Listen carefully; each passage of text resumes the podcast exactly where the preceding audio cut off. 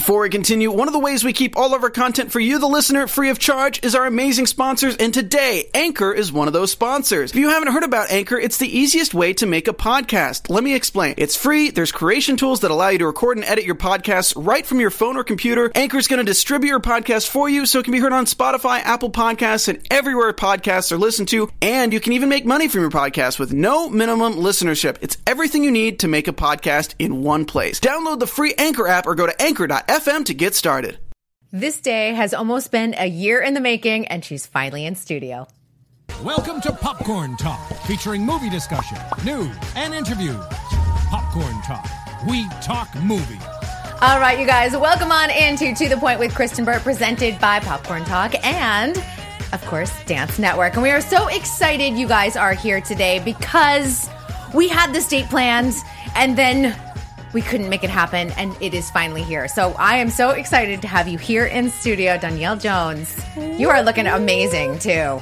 I'm so excited, and this is a good song. Tell everyone who it is in case they don't know. Jazmine Sullivan, if you dare. This is my anthem of the year.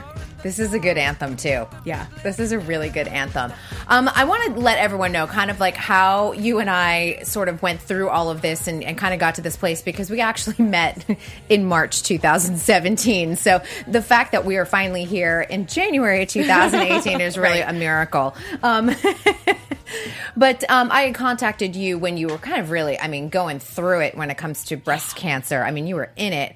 Um, and I think actually, we probably going back to the fall of 2016, we were exchanging messages. Right. And you were like, just give me some time, give me some time. And we met in March 2017. Right. Um, there's our photo, actually. Yeah, there we are. we are. I know. And, uh, you know, we, we met over lunch and I recorded it and I was going to write an article. And then I finally just got back to her and I was like, this story is not coming to life. The only person who's going to do justice to your story is you. well, hey, hey, yeah, and because I think that you've you've got an incredible journey, but I think you also have an important message and right. things to, to share with everyone. And uh, who better to tell it than you? We had you booked for, um, I, and I want to say maybe last August or September, somewhere around there. Yeah, and uh, you weren't feeling well, and we got you back. Although you had the flu, so we almost lost you again for this date, but we it's got like you. So close to being like, um, and it's still not happening. But, it's happening. We are so happy you're here. And as I said, you know, uh, if I look at that that photo in March and and now, I mean, you just you look incredible. I said your skin just looks so bright and glowing. That's that was the one thing I really noticed. Yeah, thanks. Yeah, it's been it's been a crazy, crazy, crazy year. Um, yeah, I was diagnosed in August of 2016.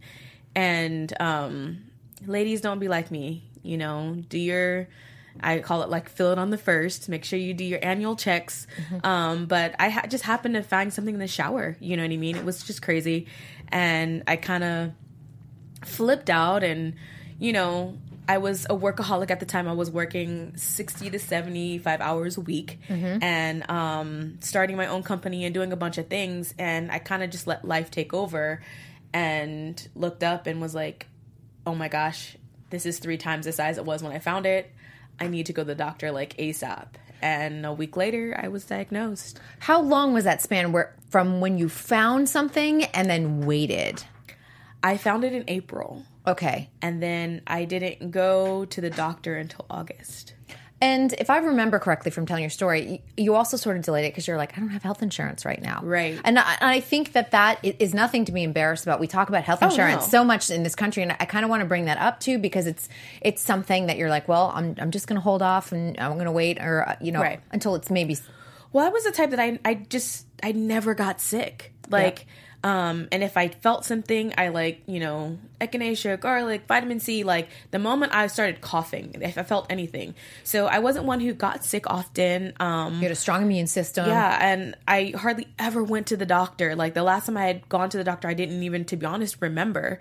And um, because I just, I had no reason to. Mm-hmm. And I didn't have insurance. So initially I was like, well, the first thing I need to do is try to get insurance because, you know, I wasn't well educated in you know the different changes that had happened like with obama so i was concerned that if you know i had a pre-existing condition that if i went in there and they told me something crazy which they ended up telling me something really crazy, crazy um, that they would deny me insurance. And this is important to remember. With Obamacare, you can come in and get insurance with a pre-existing condition, Right. Um, the way it was before, and, and even the slightest thing. If you were someone that got, say, strep throat like five times in a row one winter, that would often exclude you from getting insurance. Right. Which is something that you can just go to, you know, your doctor. You get a swab, they give you a prescription. You go to your pharmacist, and you're you're healthy in a week.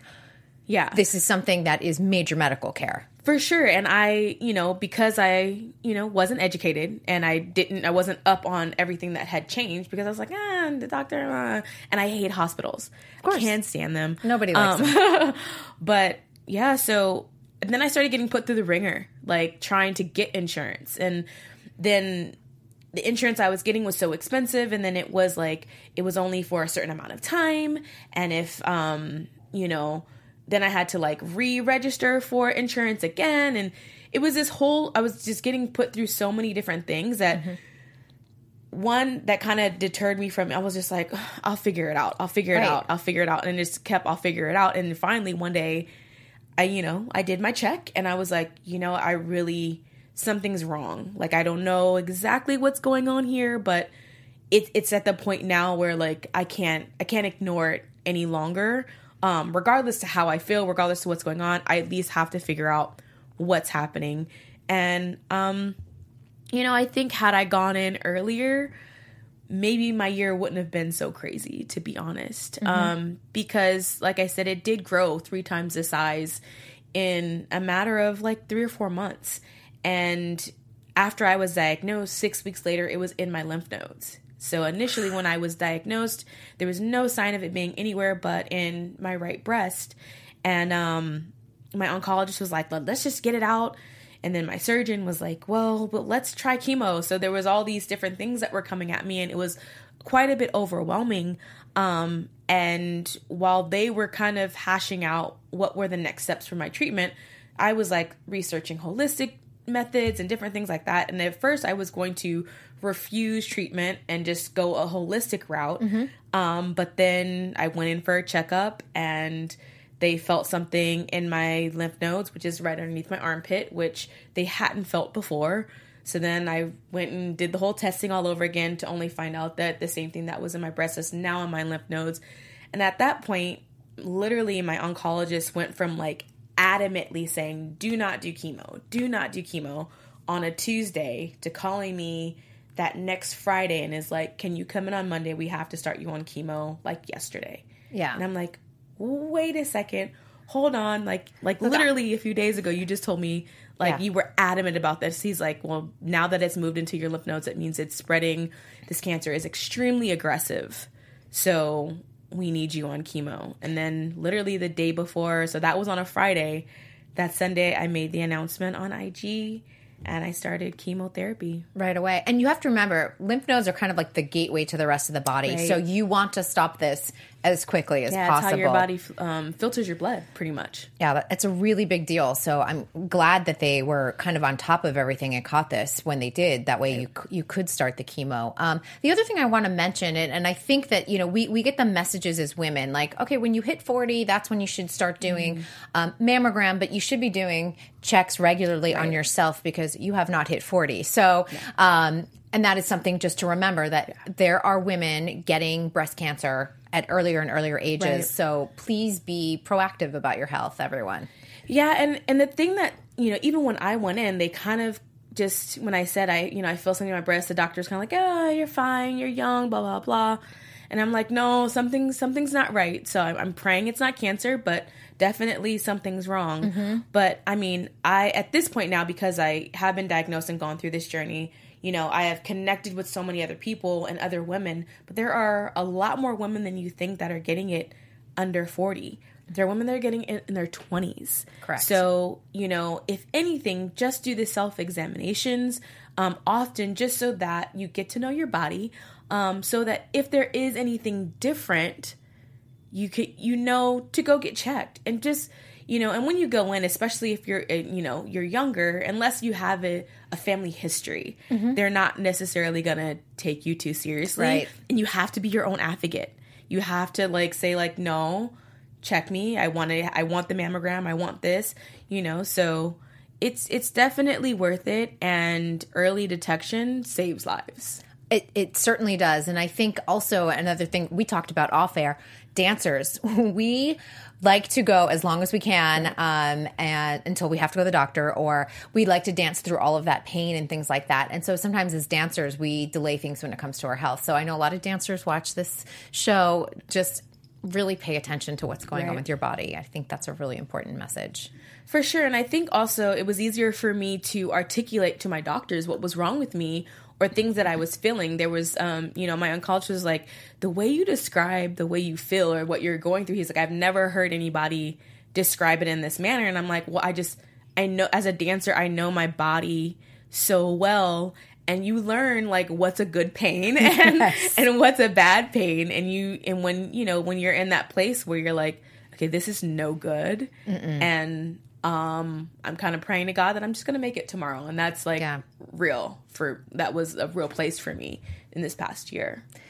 And for you, you went through it. There, there was a scary time. I know. I think maybe your husband or some of your friends were, were posting for you because you were in the hospital. Right. Um, you had some setbacks. Um, tell us what that was like because I I- and I love that you've been honest about the lows when it comes to cancer and the journey because it's not like I'm going to fight this and every day it's sunshine and roses. It's not. There's there's a lot of depression that goes with this. Right. No, I mean, I went through chemotherapy um August of actually October of 2016 and it went through it's like they call it like rounds. So my first round and then within that round there's cycles. So I would go into the doctor every other week and the first time I had chemotherapy it was through an IV and it was like a 5-hour process. So I was literally at the hospital all day long. By the time I finished the process, I was just exhausted. Like it, I felt like I had ran a marathon and all I did was sit in a chair for five hours. But mm-hmm. that's you know how invasive what they're putting into your body is. And I was you know coming out of it by that night. I was viciously ill.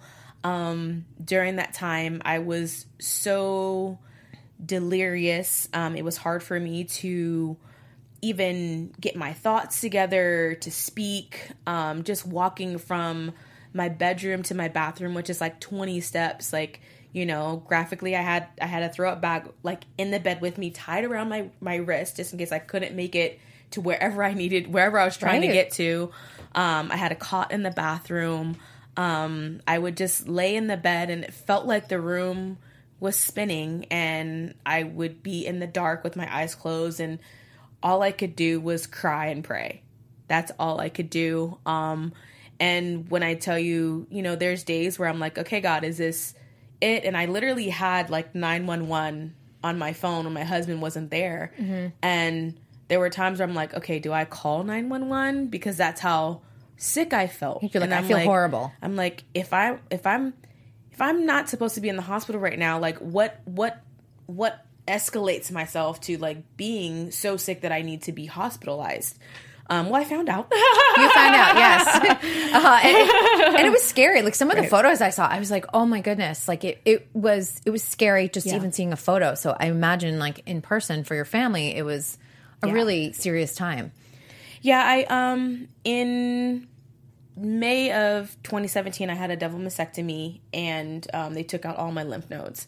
Um, I chose to do that because I just I'm trying to avoid it coming back. Like anything I can do to keep it from coming back. So um, I decided to get rid of them. Um, right now, what you see is my temps. So They look beautiful. I will say that they look good. No, they did a good job. I'm not mad. I'm not mad at I all. wouldn't be either.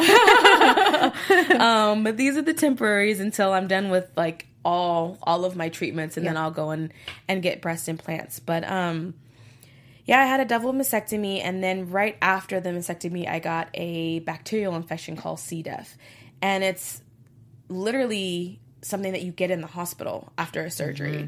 So it's it's not something that you just kind of get from somewhere else. Like I got it in the hospital and I was I had my surgery on a Monday. I was released on a Wednesday, crazy enough, right? Cuz I'm like, really? I can hardly walk, but you're going to let me go home. Right. But their thing was your my immune system was so low Get from you my out chemo. of there. They wanted me out of the hospital because there's there's so many germs that are roaming around that my body can't my immune system is so shot that it's hard for me to fight off Pneumonia, anything. staph infections, all of these things Right. that people get not from their illness, but from something else. Yeah. So I was released on a Wednesday, and by that Friday, I was back in the hospital. And initially, they thought I had pneumonia because I had fluid in my lungs and all these things, and my kidneys had started to be infected. And so they're like, "Okay, now you it's a pneumonia. No, you got a kidney infection. Oh, you got a bladder infection. Oh, you got this. You got that." To find out that it was C. diff, and the C. diff um, had started in my colon and it had infected my intestines, it infected my kidneys, it infected my bladder, and put fluid in my lungs. I love how you laugh at that. I'm like, oh my gosh. yeah, it was a lot, but I mean, within like a week, I was told I had so many different things that by the time they figured out what the actual problem was and they started treating it, then, you know, I got so much better. But, you know, I went into the emergency room with 104 temperature. Oh, boy. And I could barely even keep my eyes open, like trying to get to the car. Like, you know, my sister and my dad, my dad's holding me up, my sister's holding my head. And I, you know, my dad's like, you know, do we call 911? And I'm like, no, just get me to Get the hospital. Yeah. Like, just get me to the hospital. Um, but yeah, so that was, that was a really scary time because I, I thought that chemo was like the worst of it, but I think coming out of surgery and when out of surgery, I wasn't able to use my arms at all. So Boy. I needed help doing everything. So on top of trying to recover from, you know, having my chest all cut up and then my underarm all cut up, um, then now I have this bacterial infection that's infected my intestines, my kidneys, my bladder. you, you, you must have felt really lousy. Let's let, us be honest. Like Yeah. that is that's a lot. That's Yeah. a lot on the body. A lot of healing it's trying to do because it's trying to heal here and then now trying to heal on your lower half of the body. Yeah, and too. I was pretty much quarantined. So once they once they figured out, they put me in this like area of the hospital. I was like by myself, like in a corner.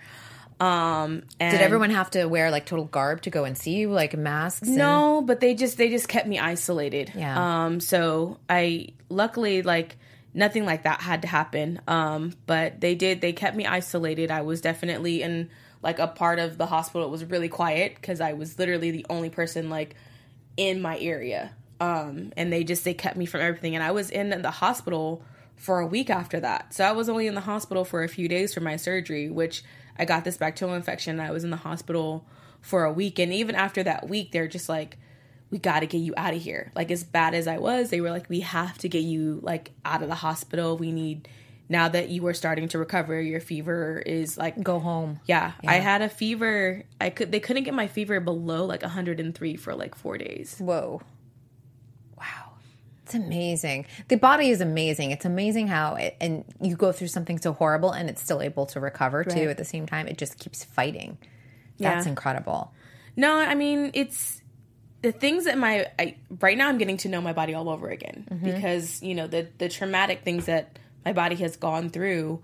Um, I'm no longer going to be the same. Like I'm I'm a different person, and so that's why even now like.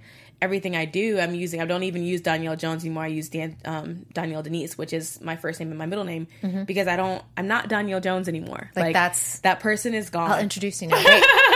we have her here in studio. It's Danielle Denise. Hey.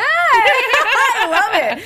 But you know, you know what's even interesting for me um, when I saw you in March too. Energy level is extremely different. Right. I'm at this time.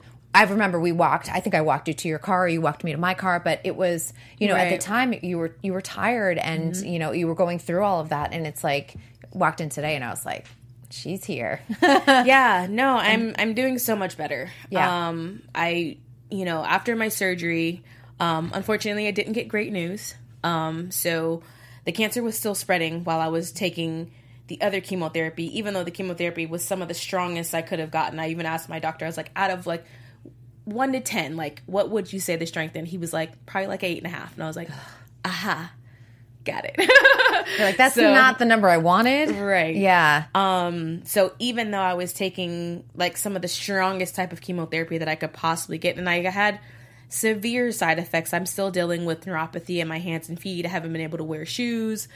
Explain to people February. what neuropathy is, because I don't think a lot of people, unless they've had a family member go through it. Right. Um it feels like it's pain in your hands and feet and swelling. And it feels like pins and needles and it's a throbbing thing that never it doesn't go away. So it's not like, "Oh, sometimes I feel it and sometimes I don't." Like the pain is always there. Consistent. So somebody's like, "Are you in pain?" I'm like, "Yeah." Like, like, are you always in pain? Yeah. and it, this is very it's a very common side effect too I, i've had Yeah. several friends who have gone through it and, and still have it even though they are Yeah. in remission so yeah, I'm hoping that it goes away. Um, that's I'm praying just because, especially with my feet and dancing, like um, I've just now started to like get back into trying to choreograph and do certain things again, and my feet are it's they're very affected. I mean, I, right now, like I said, I haven't worn worn shoes since last year in February, so and I'm still not able. I can't like take the pressure of having shoes on, even having you know at one point having blankets on my feet was too much. Yep. So nothing. I couldn't wear socks. I couldn't have anything touching my feet because it was just extremely. It was extremely painful. sensitive yeah like it's just like get it off get it Mm-hmm. Away um but so you're going to be really good at contemporary though right because your, your feet are like you're like i'm grounded i got this No, I, I feel everything. So, but now, I mean, my body's it's coming back. I mean, some of the side effects was the neuropathy, which um I'm still dealing with it, but it's a lot better. Um, all my nails had turned black. My nails have, you know, that part as they've fallen off and they're growing back. They're still a little discolored from my last round of chemo. They're a little, little yellow no they don't look bad to me um, but uh, you know, the last round of chemo um, wasn't as invasive, so I felt a bit more functional. Um, it was pills, so I was able to take them at home. I did two weeks on and one week off, and I had to do that for six months. So all in all, I've done technically like what they would say sixteen cycles, two rounds, where I had from October to uh, February. Then I went through surgery. Then after my surgery, they found that the cancer was still spreading while I was doing chemotherapy. So they felt like even though I had the surgery and the cancer that they knew was in my body, they had taken out. Um, they still felt like there was residual cancer cells. Yep. And you can't. Um, there's no way they can really tell whether they're there or not until it forms into some sort of tumor. Um, so it's kind of a guessing game. So then they're like, well, you're not going to do radiation. You actually need to do chemo again just to make sure that if, you know, there are any residual cancer cells in your body, you can go ahead and, you know, we try to, everything's preventative at this point. Right. Okay. And then and now you're stepping into radiation next, correct? Yes. All right. And that it, we were just talking about that too as well. I mean, that's like uh what it's they said it might feel like the worst sunburn you ever got.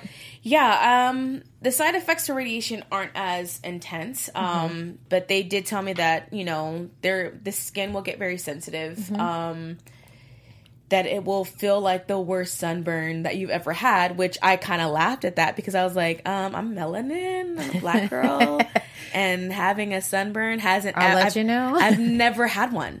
So when they said, you know, it'll be the worst sun, it'll feel like the worst sunburn you've ever had, and I'm like, never had that, so I need a new analogy because Right. I, what is that?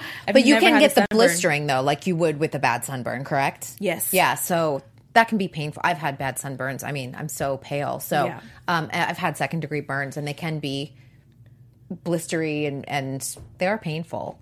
But I don't know what the analogy is of like the worst one you've ever. You know what I mean? Like, Right. is that like a, a scalding burn? Like if you touch like a hot stove or water, can they? I mean, probably just. I mean, when they say like the worst one you could have, it's probably in your mind like, what is the worst type of sunburn you could have, and that's probably the one that blisters and pills Okay. and gets raw and I had a I, I had secondary burns all down. I had a crazy accident and had secondary burns all over the front of my legs. And I will tell you oh, that wow. it's painful, but tolerable. tolerable. And I think, and, and I do think it. No, it's super painful. Um, but I also think maybe it's the dancer thing where you're like, you kind of like grit it You and bear it a little bit more. at this point, like after my first round of chemo, when when I tell you there's times I thought I wasn't gonna make it to tomorrow, like that's that's real life. Um, and when I like, you know, wake up every morning and I'm like, thank you, God, for another day. Like, that means a whole new thing to me now because when you like are facing like looking death in the face, um, that means a whole new thing. It sounds so cheesy and it sounds so cliche, but it's like, no, like there was a time when when I couldn't find anything else to be grateful for, I would just say thank you for each breath. I would just literally meditate and breathe in and out and just thank God for my breath. Yeah. Because I'm like, hey, I'm breathing, so that means I'm alive.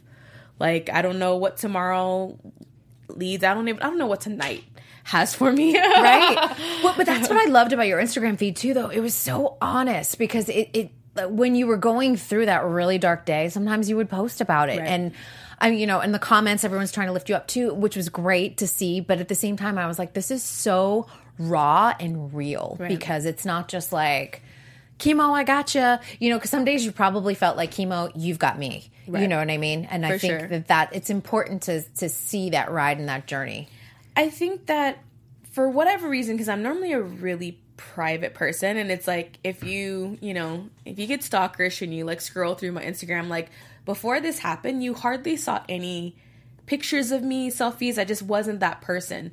Um, I just, you know, whatever inspired me is what I put up. I didn't really put anything about my personal life. Um, but for whatever reason, something said share, and that's just what I did. And um, and I also it also avoided every time I went out like having to repeat so much um of what was happening. Yes. Um Like, how so- are you? Right. Oh. I mean, I still had that, but because, you know, I shared as much as I possibly felt comfortable doing. Mm-hmm. Um, you know, when people would see me, it's like, "Oh, I I I saw your last post. This is going on." So they already kind of had a door in as to The foundation. where I was, how I was doing. Um, it wasn't starting that conversation over every single time. So it, it helped. But in my meditation time, it was just something kept saying, share, share, share, share. And I'm like, okay, God, like, I guess this is what I'm supposed to be doing. So, and it was, you know, to be, it was a good to get it out. Um, and you know, maybe I probably should have gone to like a counselor, and I may still do that at some point because, um, you know, there's PTSD, there's residual stuff from that comes up from what your body goes through, what your mind goes through. Um, it's just you know it's crazy you know in in every aspect of the word i was depleted from physically mentally spiritually emotionally. It literally strips you down. And um it's scary but exciting because i feel like i have a second chance at life um and i don't know what it looks like I was just gonna say, what what does that look like for you? Because we were just talking briefly. Like you're like, I think I might start teaching again, like Right. and and try and get a little bit of like schedule and normalcy going on. And Yeah, I just at this point I think it's actually been harder since I fe- since I haven't been as sick. So going through this second round of chemo, I was still really tired and I would still get a little sick here and there, but I felt functional. So I felt like I could get up and go, but then the moment I would get up and go, I would get exhausted. Mm-hmm. And so it, it really messed with my mind because I felt like, okay, now I feel I feel like I can go do something. And then the moment I would go out the door, I'm like, okay, I feel tired. And then if I didn't lay down, I would just start getting sick. Yeah. So I got exhausted so easily. And so it was hard because I wanted to get up and go and I just couldn't. yeah, it's like damned if you do, damned if you Right. don't. You know, you're like, what, what do I do? Like, what did you do to to sort of like get yourself out of that place? Like, did you just like take a walk down the block just to be like, let me get outside for five minutes? Yeah. Um, what I started doing was, you know, I have like buildings that are like right next to each other where I live. And so, you know, I would try to, you know, walk up and down the street. There was like a little park area that's close by me. Um, or if somebody wanted to like hang out, I'd be like, hey, can you just take me to the park? And I would go to the park and just at least walk around like once. I just needed fresh air. I needed to be outside. Um, and it wasn't as dangerous because before being out in public was, you know, because my immune system was so affected that it was dangerous for me to be out and about. So it was nice to be able to leave the house and go outside and be around people without necessarily having a mask on because initially anytime I went out in public they're like you have to wear a mask. Yeah.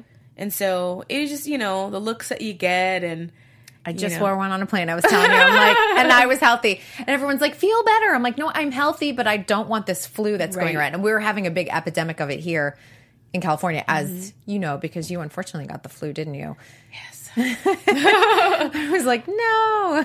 yeah, no, this this particular strand of this flu was I mean, from what I hear, it's just a beast anyways. But then on top of like I was literally in my last like cycle of chemo and I got sick during this second week. And um and I got so sick that I had to stop taking it because I was like, I can't I can't do this. And um it took me two solid weeks to like feel okay.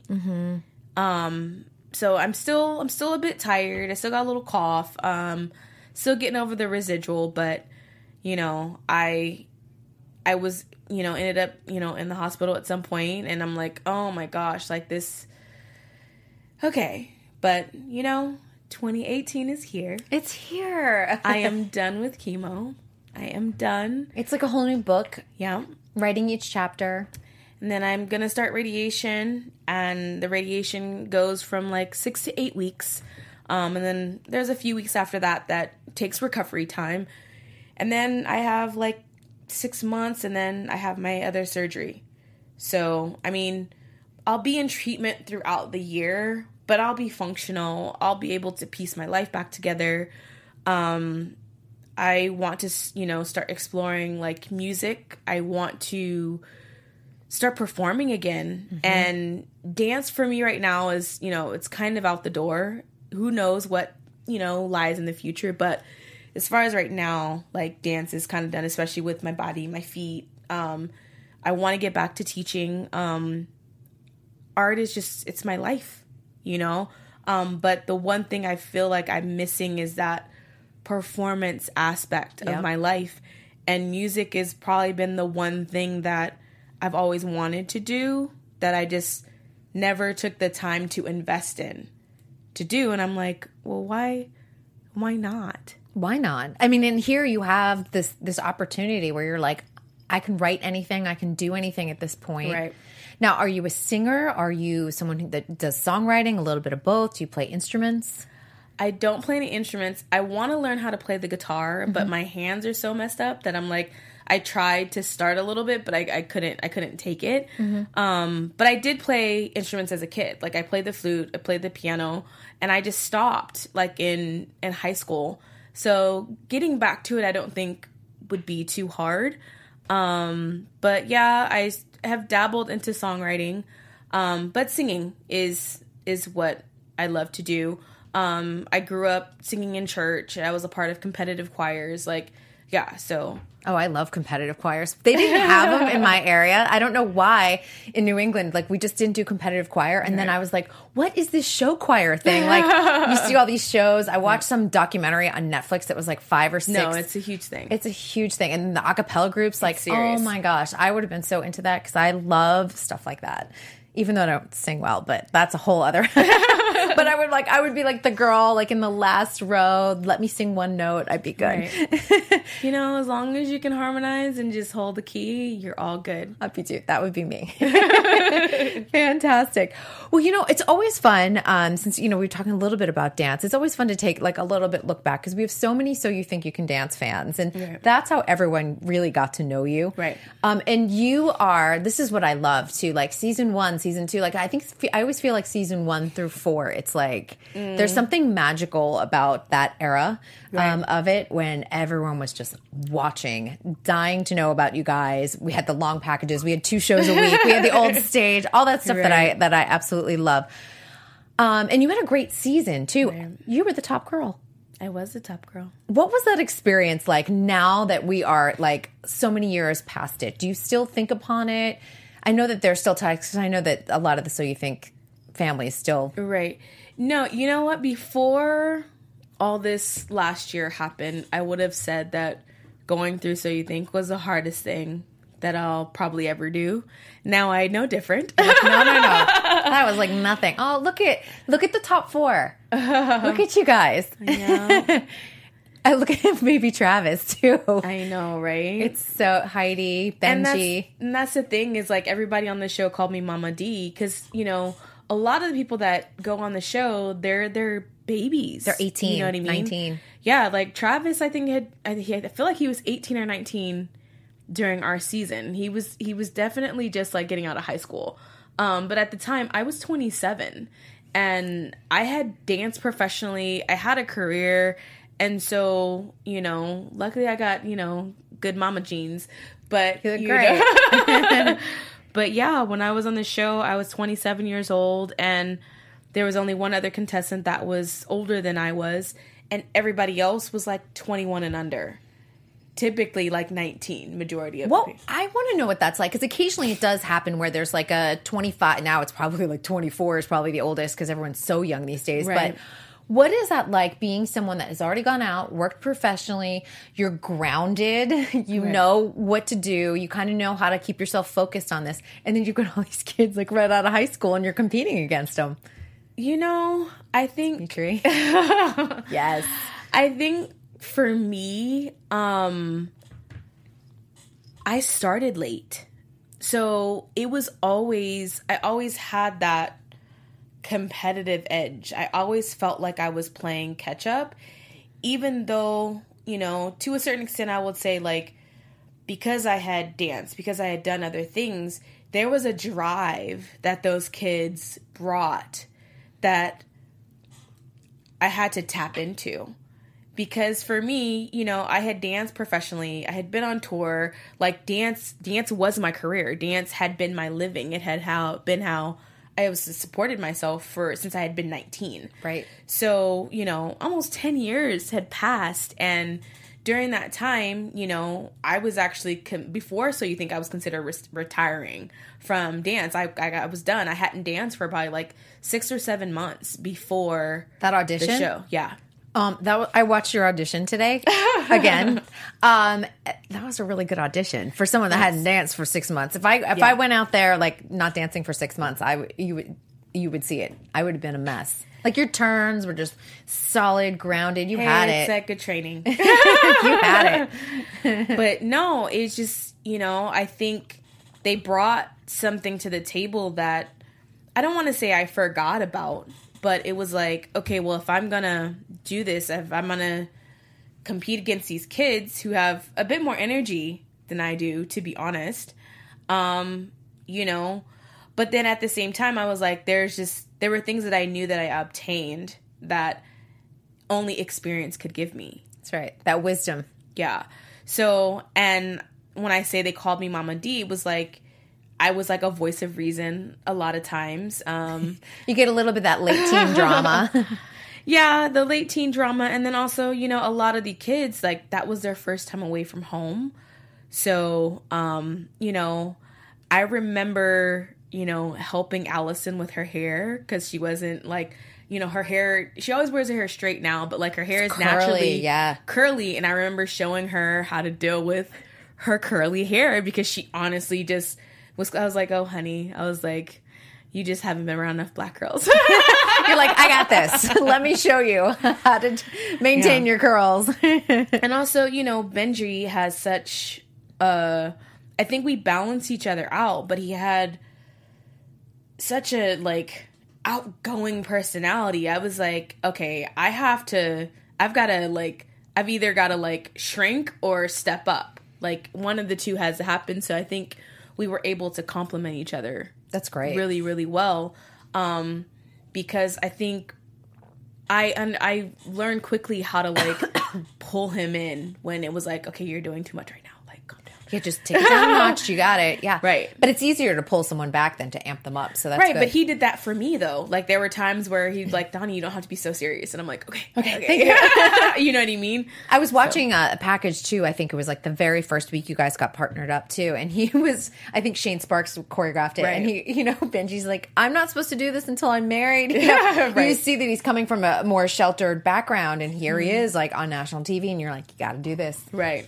and Shane's like, jump on him, stick your butt in his face, and I'm like, really? What? Are you sure? Is he ready for this? no, he. But no, it was it was great. It was it was a thrilling experience because for the first time I felt like I was accepted for myself and what I had to offer dance in general. Um, and I had no idea, you know, you think like, who cares about my story? But I had no idea how many people were going to be affected by like my personal journey. Yep. And, you know, it forced me to kind of reflect on the things that I did during the time when I was, you know, nowadays, like, I'm not gonna say girls have it easier because they don't by any means, mm-hmm. but the the type of dancer, you know, 15, 10, 15 years ago, during that time in my early 20s, if you weren't like a zero to a four, you were considered chunky as a dancer. Yep. Where now, you know, because of the J Lo's and the Kardashians and the this and the that, it's actually gotten we're, we've gotten back to praising women with curves. Right. So nowadays, it's kind of like if you don't have a little bit of curve, if you don't, if you're not fit, do you know what I mean? So they actually want you to have a little more body. They, Um, they, yeah, they, they want some booty. They, that's the thing too. Like you're probably not going to be on, on dancing next to J Lo if you are a zero. Right. It's and that's just the way. That's the style dancer she Yeah. wants. She wants a more athletic look. I think overall, and I think that's the style of dancing you see too. Right. And that's the thing is on So You Think, and it's, I kind of giggle at it now because even like now I've gained a lot of weight, even just, you know, from this journey that I've had because I haven't been able to work out and do certain things and my medications has my hormones going crazy. but, um, but from where I am now to where I was then, I'm probably, not probably, 50 to like 70 pounds bigger than what I was when I was like on So You Think. And at the time, I was, you know, I was like a size seven, I believe, like a five seven. But everybody else on the show was like a double zero oh to like a three or four. They were tiny. So, you know, they kind of pinned me as a big girl, which is, I was fine with that. I was like, you know, whatever. But people would see me in public and they'd be like, you're like normal. and I'm like, yeah. Yeah, you're like I'm totally fine and I'm fit and every and healthy and everything Right. else. And TV is does give you like a warp sense. It does, but, you know, TV also, you know, it, you know, when they say it adds a few pounds, it really does. So when you see somebody and they look thin on TV, imagine what they look like in person. But like when I'm standing next to 10 other girls that are a 0 to a 4 and I'm a 7, of course I look much bigger than the 10 girls that are all surrounding me and I'm like, "Hey." Yeah, and, but also, you know, you also have to remember too. Um, you were 26. Like your body at 18 to 26 changes Right. too, and I think that that is another thing that people forget too. Like you, you grow into your body and stuff I like was a that. woman. You were a woman. We like that. we need that on the show. Absolutely. That's what I wish. I wish more seasoned dancers were on the show. That's that's the one thing I feel like is missing from that dan- that show is is just more seasoned women because I feel like there's been some older men, but there mm-hmm. always is older men that do things. Yeah, and they're like, I picked up dance at 24, and here I am at 26, and so you think you can dance? I'm like, how? Right. How? But I'm not mad because I picked up dance at 18. Well, you did really well. So You did really well. you know I, I can't i can't complain you know like i decided at 18 in junior college i uh, fortunately had somebody that saw something in me and said like hey if you want to do this like you can and i'm like really okay you know and by 21 i had an agent and you know by 26 i called myself retiring you know what i mean but I love it. My career's over. I'm done. you know And oh, but then so you think came along. Right. I mean, because they loved your audition too. It was fun. Just like you you hear them whispering, going, "I'm already sending her to Vegas." it's fun to watch if you go back. And that was the thing is that I think up until I saw Brian, I don't think I took the audition too seriously. Hmm. I was there because the same person that got me to dance in the first place kind of bribed me into going to auditioning. Who was this person? Her name is Lara Arnaz. She was like my first like dance teacher, mentor.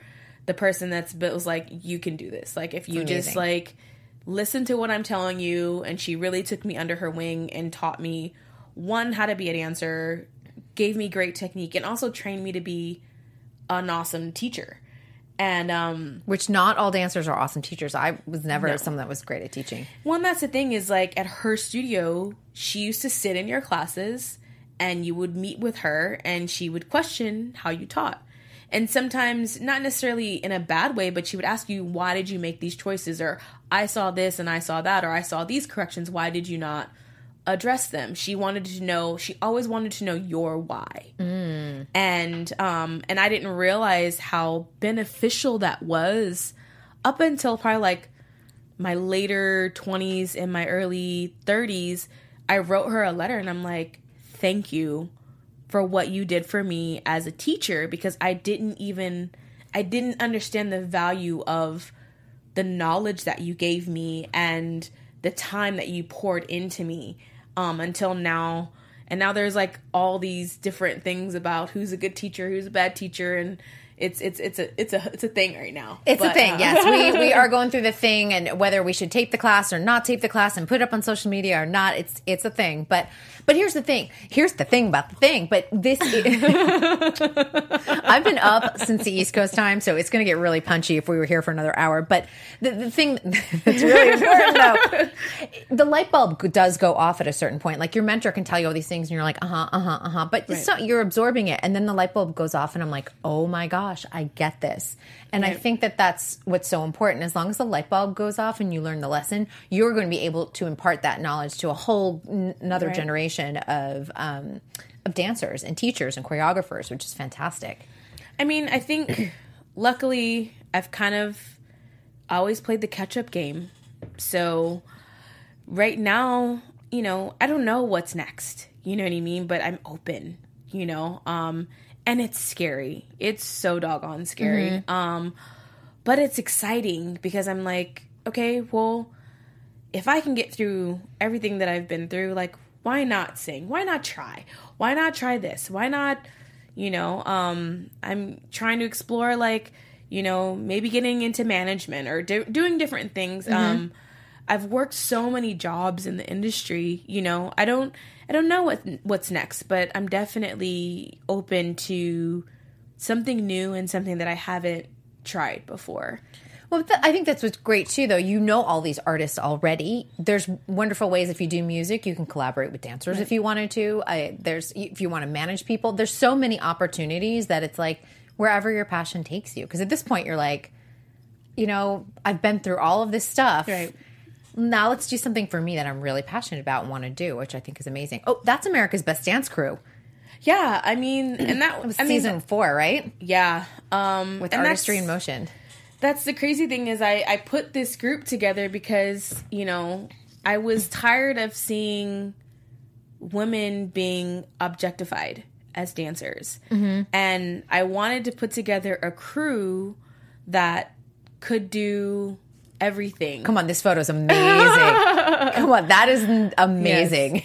and I wanted I wanted to put together a group of females that n- were not only technical, were sexy, yep.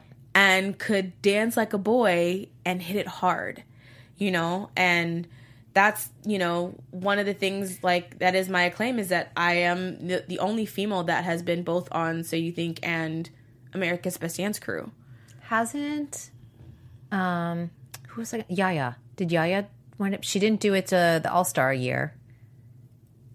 Yaya. Yaya, Yaya was on Yaya Vancouver. She was on season twelve of So You Think. So you're the first. She followed you in second. But was she on America's Best Dance Crew? She was, I believe, for the very first time I Am Me was on. She didn't make the second one because she did season twelve of So You Think instead. Oh, okay. but you led the way. Good to know. You learned some new of it. I know. Yeah, yeah. I didn't remember her being Yeah, yeah, yeah, yeah, yeah, yeah, yeah. Uh, no, it's I didn't remember her being on So You Think um America's Best Dance Crew. Yeah, but you're, but you led the way. You're the first. No, it's all good. No, I have to like. She and I should do something. You guys should. She is amazing too. I had her here in studio a few weeks ago, or now before the holiday, but Right. um, she is. I love her, and I think Um, she is also someone that has really felt like she, especially when it comes to crumping, she has felt like she really wants to lead the way as a female in that area because she's like, female crumpers just don't get the time of day. Right. I'm just throwing that out. I don't know. Maybe there's something brewing in your head, music, music, and crumping, and I don't know. I don't know, but I didn't. Wow, awesome. Yeah. Oh, I wouldn't. you know what? If you guys do a collaboration, you have to premiere it here on the show because we kind of like stirred up this Yeah. idea. I know.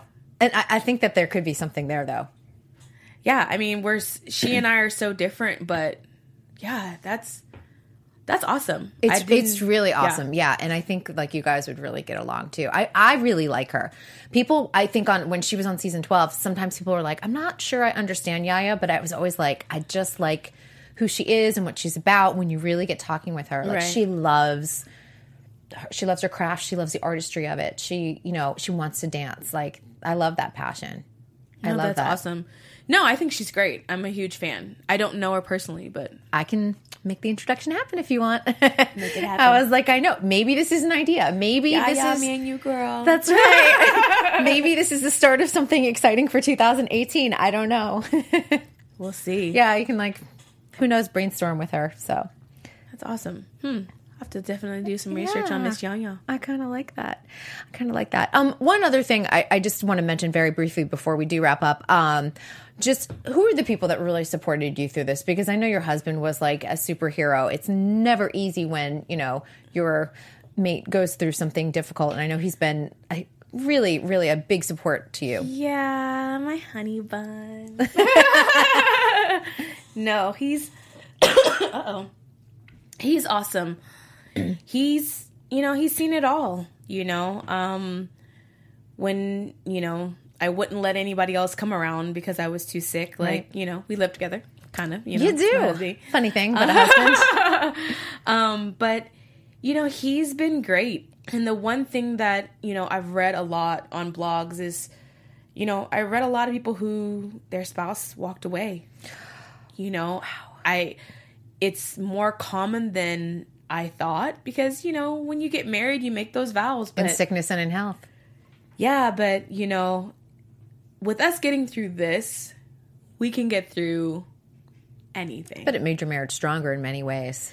Yeah, and just like I'm getting to know myself again, I think we we are both going to come out of it stronger and better people, but then also our relationship is going to be stronger and better. And I think right now so much has changed that you know it's almost in this year I'm I'm excited to kind of court my husband again. You get to date him again. This is the best part. You get to date. And that's mm-hmm. you get the butterflies all over again. Yeah. That's gonna be fun. I love that. I just wanted to throw that out there because I know caregivers just like don't get enough um, recognition, I think sometimes just because, you know, they are they're the person there day in and day out and helping you out. And, Right. No, I've I've had an an overwhelming amount of support, which has been amazing, and I think to I can attribute to partly saving my life. Um, you know, Trisha Miranda is one of my best friends, and Right. she's been like right there, like my ride or die. If I like didn't have Ty, it was either my sister or her. Um, you know, she came with me to a few of my appointments. Um, and then Shonique and Lisette and then Brian and Brian Tony Friedman, yeah, Czar, yep. they all did, you know, workshops for me for money and, you know, not not realizing that, you know, like I haven't worked for over a year now. So that money was crucial to things that I needed, you know. Paying the bills, medication, whatever it is. Yeah. Yeah, so I've I've had a tremendous amount of support. Like, you know, I've had so many students over the years. I've been, you know, teaching dance for 20 years now. Um and you know, my students that came, my parents of my students who, you know, if even, you know, last week I called a, a parent that I was like, "Hey, can you just bring me some soup?" Like It's I just amazing. yeah, Yeah. you know, and people dropping whatever they got to make sure that I'm taken care of. Um, so, you know, I've been really blessed to have a tremendous amount of support and to be honest, I don't, you know, people that don't have that support, I don't know how they do it because It takes a village. Yeah, it, it, it takes a toll on your spirit and your mind. Yes. And I think when when I didn't have it for myself, I had people that had it for me, you know? Yeah, but I think it's because you you gave such an honest uh, look into what you were going through and uh, your journey, and I think that uh, you're probably going to get more fans even from this because, like I said. No one's going to be able to tell your story better than you. And uh, I want to thank you so much for joining us today because this was something that's been on my mind and we've been communicating Right. over the last year and trying to make this happen. And I'm, I'm so glad it, you know, uh, 2018 is your year. I feel it. I know, me too. Oh, good. so, for anyone that wants to follow you, um, best place is probably Instagram. I know you're you got Yeah. lots of good. Um, that's I mean, Instagram is definitely the best place. Um, dancing Donnie, dancing with the Z. With the Z. Yeah, not a C. Um, D O N N Y. And she's um, Donyelle Denise. Yes. Forget the Jones. Yeah, Donyelle Den- the Jones is gone. Donyelle Denise is in the building, and um, and also you know I've started to do more blogging, um, and I'll be blogging the rest of my journey, um, my fitness journey, getting back into dance, um, creating again, and then also that music journey is coming. And maybe this project with Yaya, which we just came up with like five minutes ago. I love it. thank you so much. I so appreciate you coming here today. And you guys, thank you for joining us here at To The Point. Of course, next week we have got another So You Think You Can Dance alum. It is Rudy Abreu, season 11. I, I know he's becoming quite the choreographer. I'm kind of excited to have him here in studio. And of course, if you're looking for all the latest dance news, be sure to check out dancenetwork.tv. We want to thank Popcorn Talk and Dance Network. We'll see you all next week. Bye, guys. From producers Maria Menounos, Kevin Undergaro, Phil Svitek, and the entire Popcorn Talk Network, we would like to thank you for tuning in. For questions or comments, be sure to visit popcorntalk.com. I'm Sir Richard Wentworth, and this has been a presentation of the Popcorn Talk Network. The views expressed herein are those of the hosts only and do not necessarily reflect the views of the Popcorn Talk Network or its owners or principals.